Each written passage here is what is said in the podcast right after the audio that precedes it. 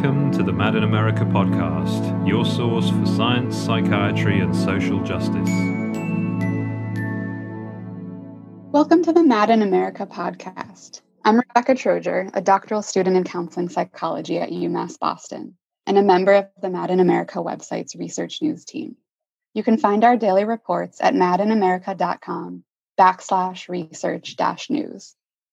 Today I'll be speaking with Dr. Zhiying Ma, about her work studying the experiences of those diagnosed with serious mental illness in China and the monitoring responsibilities the Chinese state has placed on caregiving families.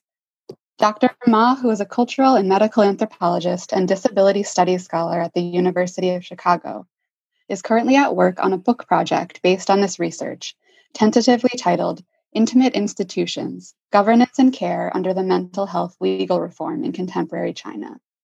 We'll be talking about Dr. Ma's book project, as well as her work on psychiatric subjectivity and cultural resistance, Western and Chinese models of health, and more.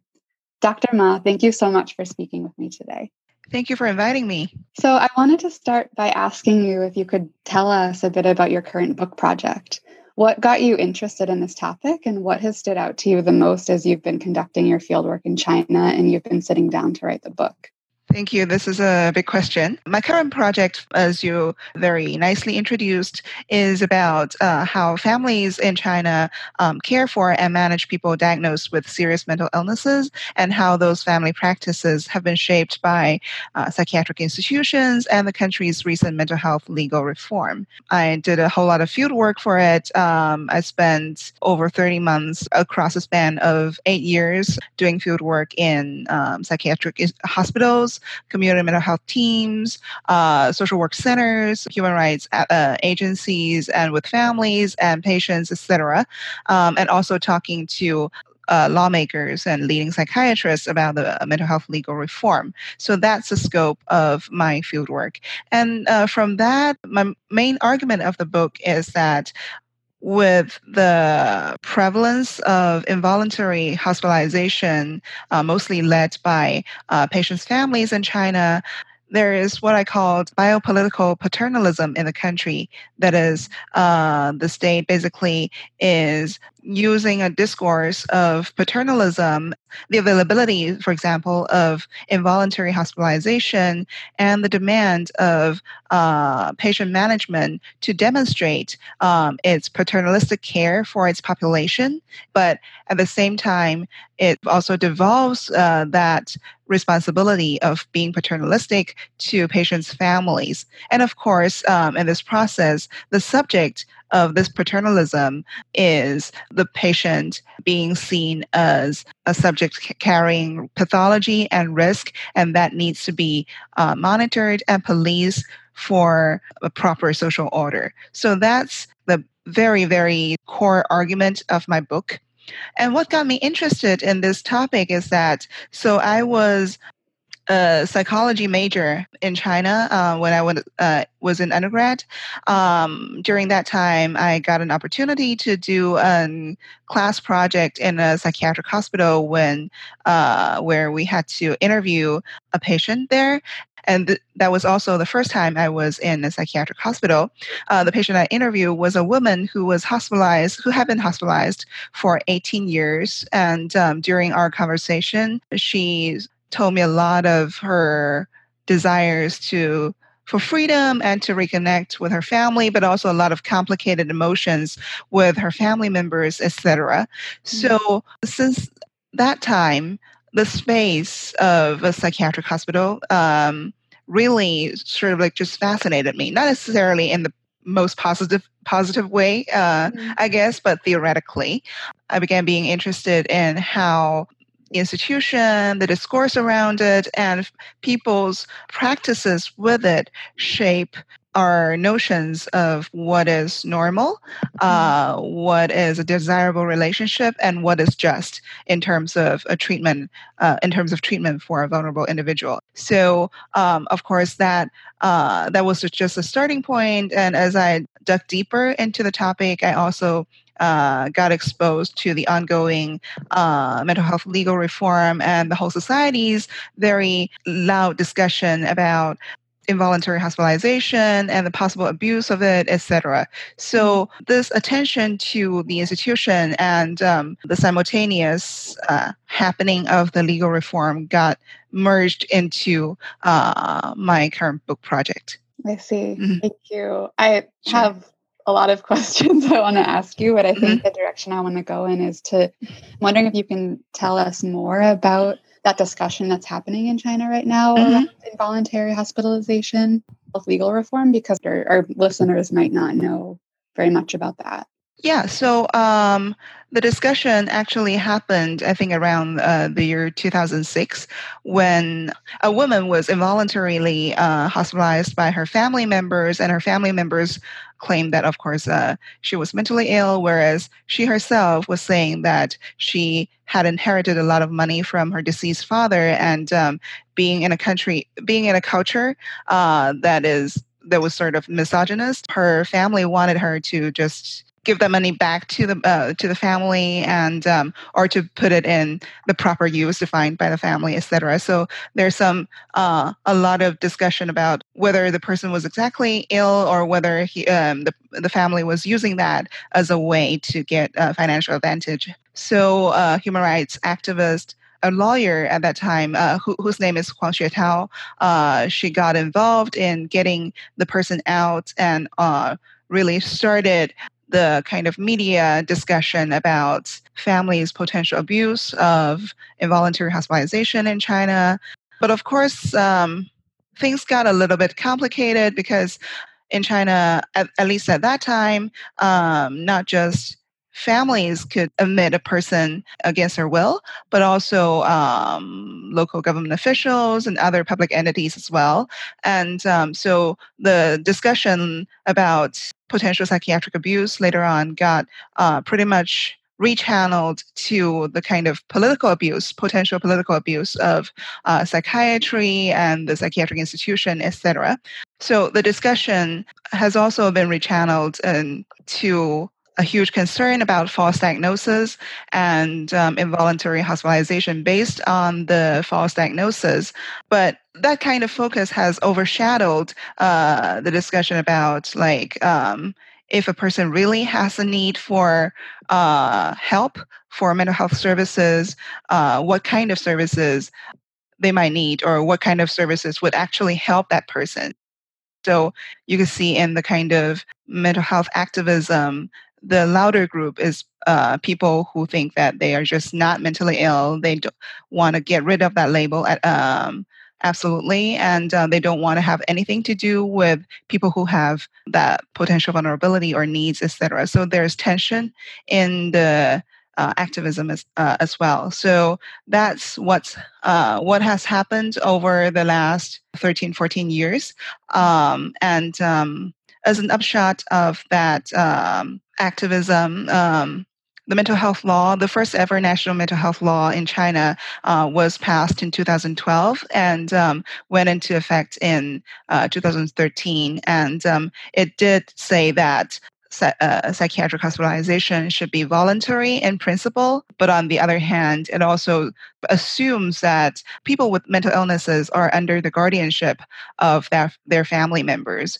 And it makes a lot of exceptions in terms of involuntary hospitalization. So there are a lot of loopholes that people have been using and um, because of the lack of alternatives in mental health services. Many family many, family members just think that they have to resort to involuntary hospitalization. They ha- have to deploy those uh, loopholes to get per, uh, people hospitalized, and um, and the state, of course, um, is also encouraging that because of uh, the need uh, it perceives in population management.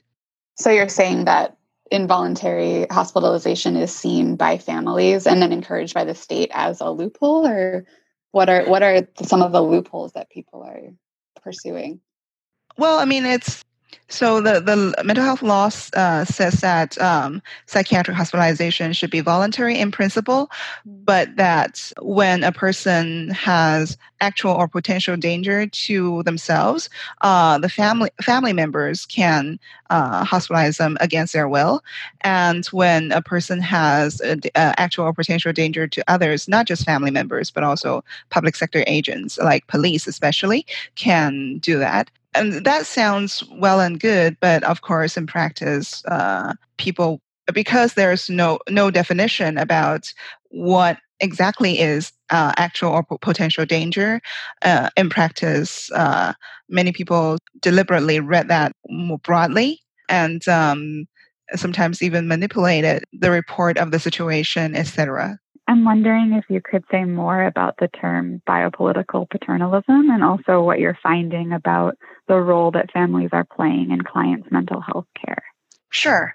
So, before I talk about biopolitical paternalism, I should briefly say that um, in China, because of the long history of Confucianism and the history of high socialism, there is this ideology that the family and by extension the state has the responsibility and authority to take care of its subjects, and um, it will guarantee the lives and livelihoods of the subjects. In return, the subjects will identify with and totally depend on the family and the state. So, this is the ideology that is actually endorsed by many people in China.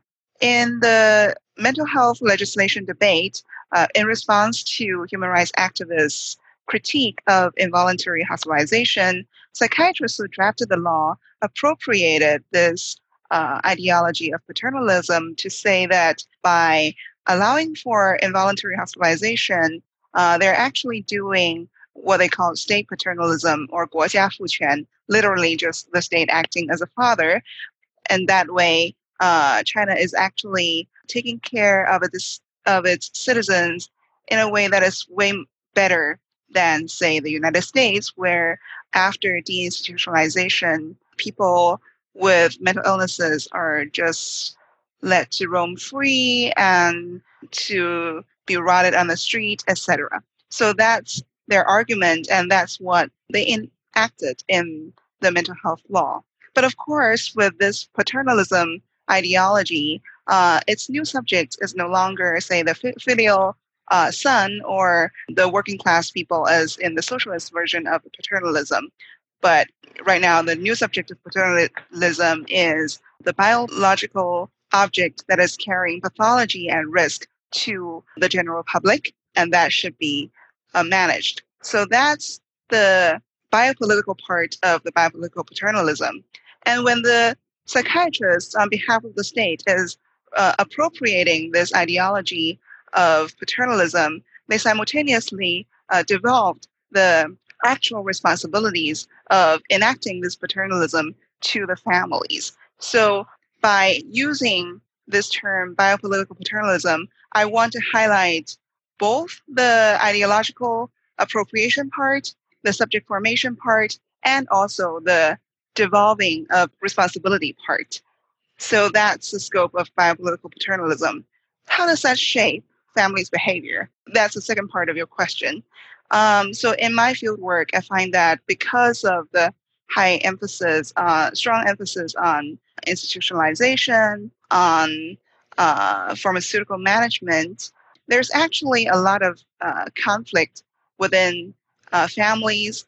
Although paternalism uh, as an ideology imagines the manager as the powerful father figure, actually a lot of the responsibilities of care and management are carried out by women and the elderlies, and they don't really have a lot of power or authority to coerce uh, people with mental illnesses or lived experience. So there's a lot of struggling between the two sides. There are a lot of mutual injuries, and there are also a lot of ethical ambiguities as well. For example, there's this constant argument about whether, say, lifelong institutionalization, which some families that have the means would choose for people diagnosed with men- uh, serious mental illnesses, constitute as care or abandonment.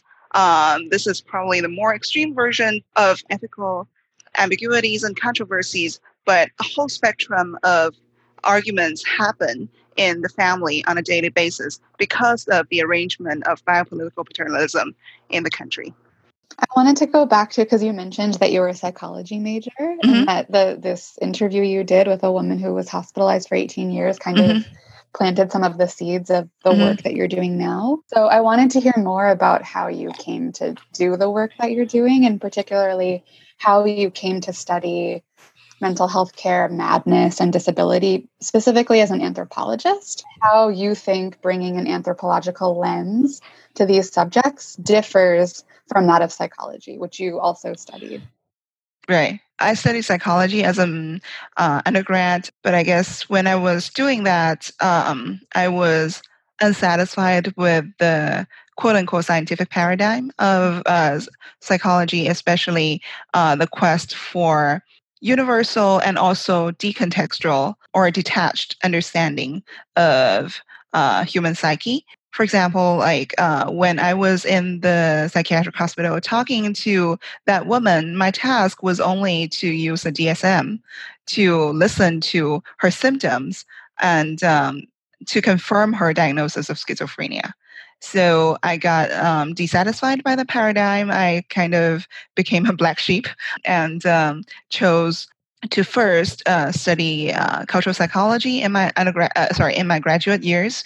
But then even cultural psychology for me is uh, focusing too much on individual behaviors and emotions. And uh, I want a more historically and culturally and socially situated uh, understanding of individuals and communities. So I gradually went into uh, medical anthropology uh, thanks to some of the great medical anthropologists at the University of Chicago who sort of converted me over the process.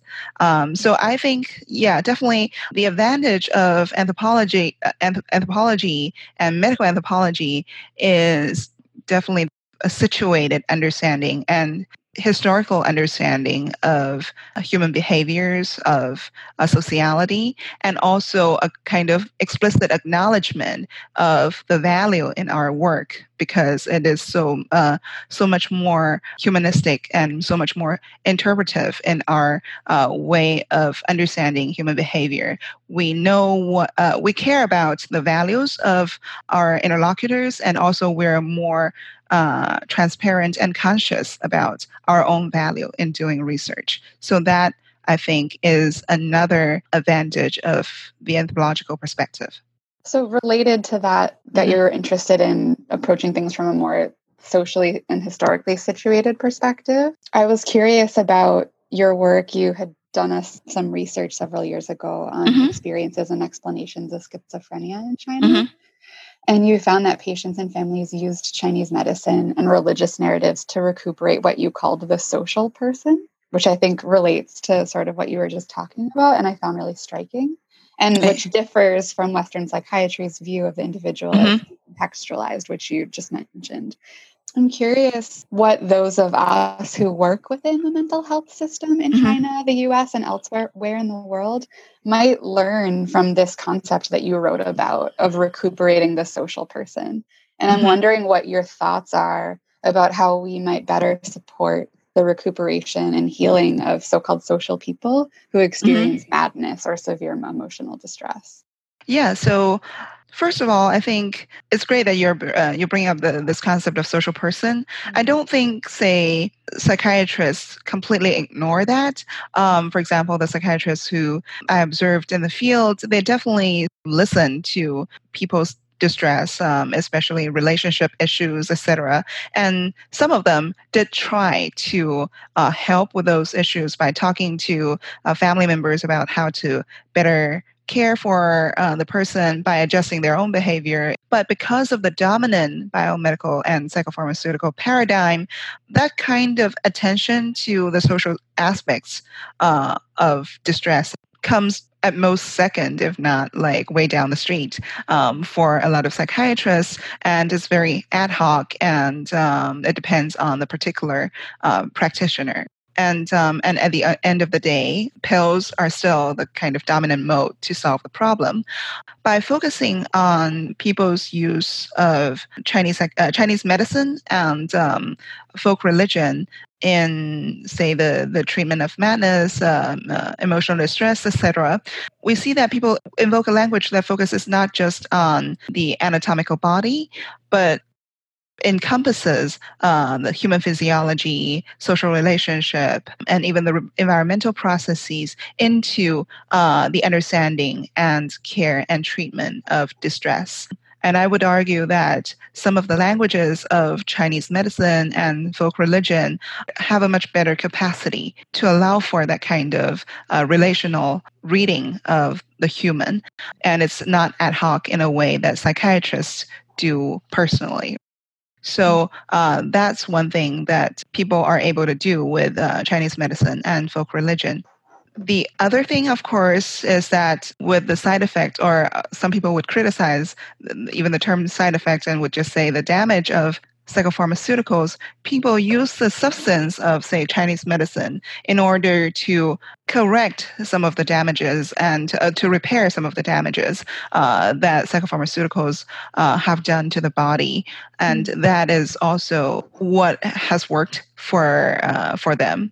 But of course, in uh, in China right now, as a, a, as with many other places in the world, um, psychiatry is the dominant paradigm, and there's lack of, say, funding to research the uh, the use of Chinese medicine in uh, mental health care, and um, and also the invocation of folk religion is derided by many practitioners. So there's basically no space in in the discussion of in the mental health discussion of folk religion at all. So I think what people in the helping prof- profession, be it in China or elsewhere in the world, um, should do is to think about ways for us to systematically include and investigate these alternative paradigms, alternative uh, care practices, and alternative languages to understand and treat and um, to care for uh, mental distress. And of course, the kind of integration and inclusion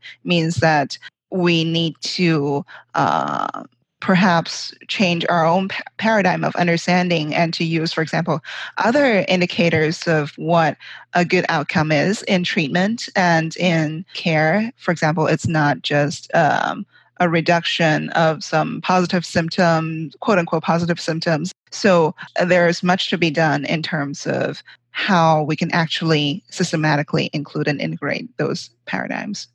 So to follow up on on what you were talking about, I'm wondering if you could say more about how the language of Chinese medicine and folk religion has a different or better capacity to allow for relation a relational reading of of others. Yeah, sure.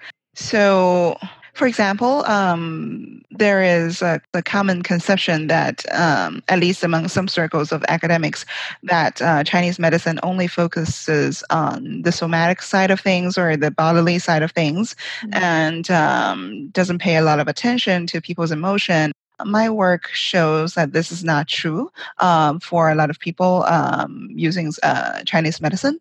When people, uh, for, uh, patients and families talk about distress, uh, they would often use the word, uh, the phrase uh, thinking too much. or they would often use the word thinking too much or in Chinese, 想太多, which means that um, you have a lot of chaotic thoughts and thoughts that are uh, misguided in a way, and that pre, uh, those thoughts pre- preoccupy you. And but of course, Chinese medicine has a way to tie up these kind of uh, mental and emotional processes with physiological processes. So uh, if you think too much, uh, your bodily energy becomes congested in a way that, for example, produces an anomaly in um, your liver and produces, say, uh, mucus con- con- congestion, etc. Of course, with the caveat that these terms uh, organ terms, for example, should be understood um, in a more, a much more complicated Chinese medicine way. It's not liver in the kind of biomedical sense. So in Chinese, when people say depression, um, they often use the term being sad and congested, meaning that um, the kind of whole cognitive and physiological process just got stuck because of the preoccupation that one has. And um, as a way to solve that, um, the whole family would often try to say, re, uh, reorient the person's attention um, and also try to use readily available um, substances, including everyday food, to try to um, smoothen the flow of the bodily energy. Um, so that's how an uh, kind of the relational aspect, the the emotional aspect, and the physiological aspect all got uh, woven together in the use of, say, uh, some very simple Chinese medicine terms. You also mentioned that some people actually use traditional Chinese medicine to correct some of the harms of, of mm-hmm. psychopharmacology. Mm-hmm. And I was wondering mm-hmm. if you could say a little bit more about that. Well, for example, some of the uh, more common uh, quote unquote side effects of psychopharmaceuticals is uh, are, for example, obesity or sometimes, for example, liver damages, etc. And um, uh, families not just families, but also psychiatrists in China actually prescribe some uh, Chinese medicine to address those damages of psychopharmaceuticals in a way that help the person achieve a, a more ba- balanced diet to counter some of the effect of psychopharmaceuticals. And also for example when uh, there is a chinese term called uh, 热气 or um, being disturbed by the hot energy. So uh, they would understand, for example, some of the liver damages in that term 热气 or being uh, being disturbed by the hot energy, and they would use a cooling Chinese medicine to address and to to reduce that uh, hot energy, to balance that hot, hot energy. So those are some of the uh, common ways in which not just family members or impacted people themselves, but also uh, practitioners actually uh, use Chinese medicine on an everyday basis. So you you also mentioned that in your experience and in what you've observed in your fieldwork that psychiatrists aren't in China aren't completely entirely ignoring mm-hmm. sort of the social person and mm-hmm. so you've observed psychiatrists listening and being attentive to relationship issues and trying to intervene in that area but that because because of the dom- dominant psychiatric paradigm that mm-hmm. kind of can't be the first priority. So I'm wondering how what you've observed about how Chinese psychiatrists are navigating that tension. That's a great question. I would say that is person by person. I think in order to understand um, Chinese mental health care, especially for people diagnosed with quote unquote serious mental illnesses like schizophrenia, bipolar disorders, etc., what is available to them is really just institutional and pharmaceutical care. Uh, there's almost no social worker in any psychiatric hospital, and um, counseling is not seen as appropriate for people with serious mental illnesses. So, the upshot for that is that um, psychiatrists uh, who um, are more reflexive, they feel the need to carry on some of the roles of, say, being a social worker, being a counselor themselves. So, because of uh, families' heavy involvement of involuntary hospitalization and involvement in shouldering the payment for that, um, they often appear in a hospital to discuss things from the admission to the discharge of the patient. So even though the ultimate decision lies in the family uh, fa- uh, family members, um, psychiatrists have a lot of way to influence uh, family members' decisions. Um, for example, say if a person wants to uh, get married after their discharge, and um, and a family member is concerned about that. So a, psychi- a psychiatrist could and some some of them would make recommendations about what to do and what to uh, how to lead a life that is say socially and um, emotionally uh, more fulfilling than just being a person taking meds and not doing anything else after discharge so there there's room for psychiatrists to do that, but it, again, it's uh, pretty ad, ad, hoc, and nobody actually asks them to do that, and um, nobody trains them to do that. And um, a lot of psychiatrists would, would not have the time and room to do that for every person. It's just an out of sympathy for maybe uh, a few patients. And I think that sort of in order to promote or the kind of uh, potential helping a person socially and emotionally is the, uh, and holistically in a psychiatrist, we do need to fundamentally redesign the job for, for a psychiatrist and also to build a more holistic team of care for people uh, people with uh, serious mental illnesses. Yeah, so to to build on that though, especially since the contemporary field of mental health is still kind of emerging and evolving in China, and its mm-hmm. infrastructure and policies and laws are changing in real time. Mm-hmm. I'm wondering what directions you are hoping to see the field move in. So, for example, um, social workers are definitely um, emerging in large numbers in China, and um, uh, some of them are tasked to serve people with mental illnesses in the community. So some of them are employed in community agencies, whereas a handful uh, are currently employed in hospitals.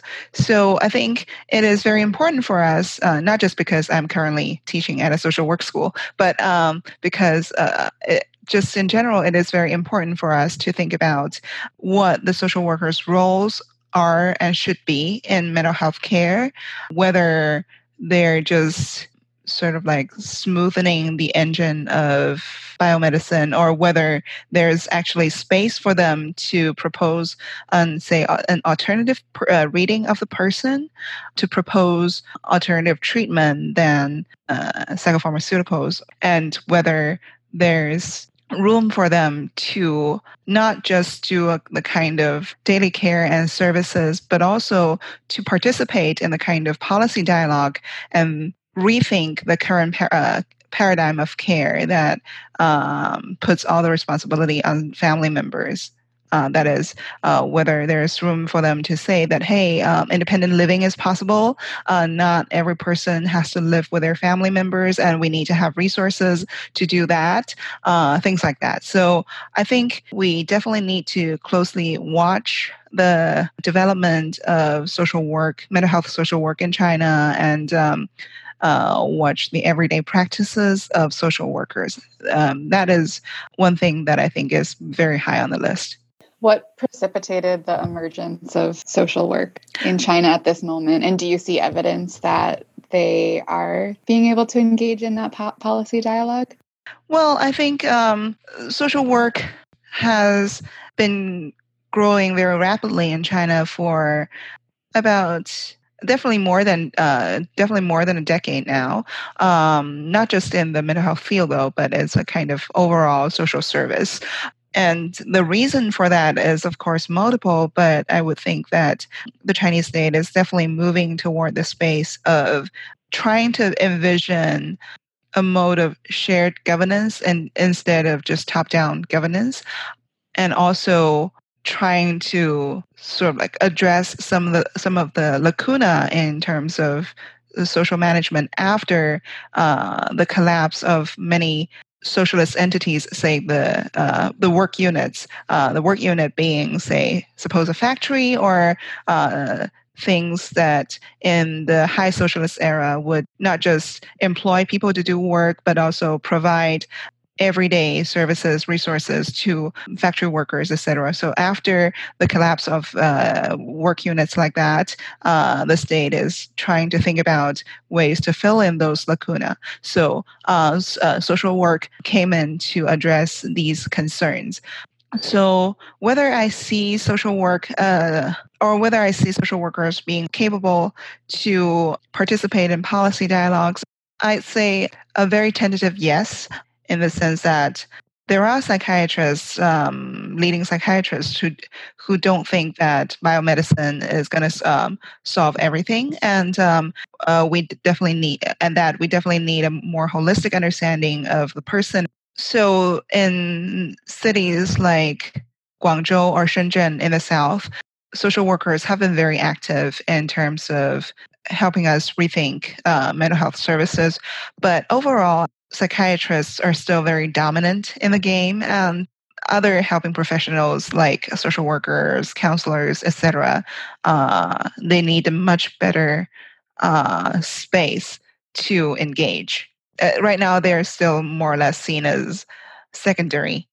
That also makes me wonder whether the voices of people with lived experience are being included in these discussions. That's actually a great question, and that's the direction of my next project.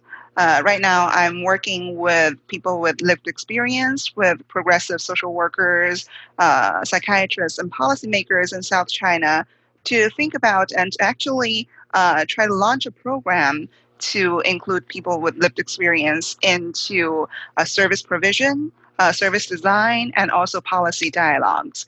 Uh, we hope to do it systematically so that the system would recognize these people's voices and expertise. And that's what I hope to do in the next few years. Those are the questions I have for you. So, is there anything else you wanted to add or talk about before we wrap up today? I just wanted to add that by looking at the practice of involuntary hospitalization and the dominance of biomedical services in China, it also provides a way for us to understand uh, health disparities in the country in a way that doesn't just valorize uh, biomedicine. Because in China, we're seeing actually two things happening uh, or two things existing at the same, at same time. So, in cities or in uh, places where psychiatric hospitals are available, families often resort to involuntary hospitalization to solve any perceived chaos in the fa- uh, in in the household, and um, the state is encouraging that, much to the dismay of the person with lived experience themselves.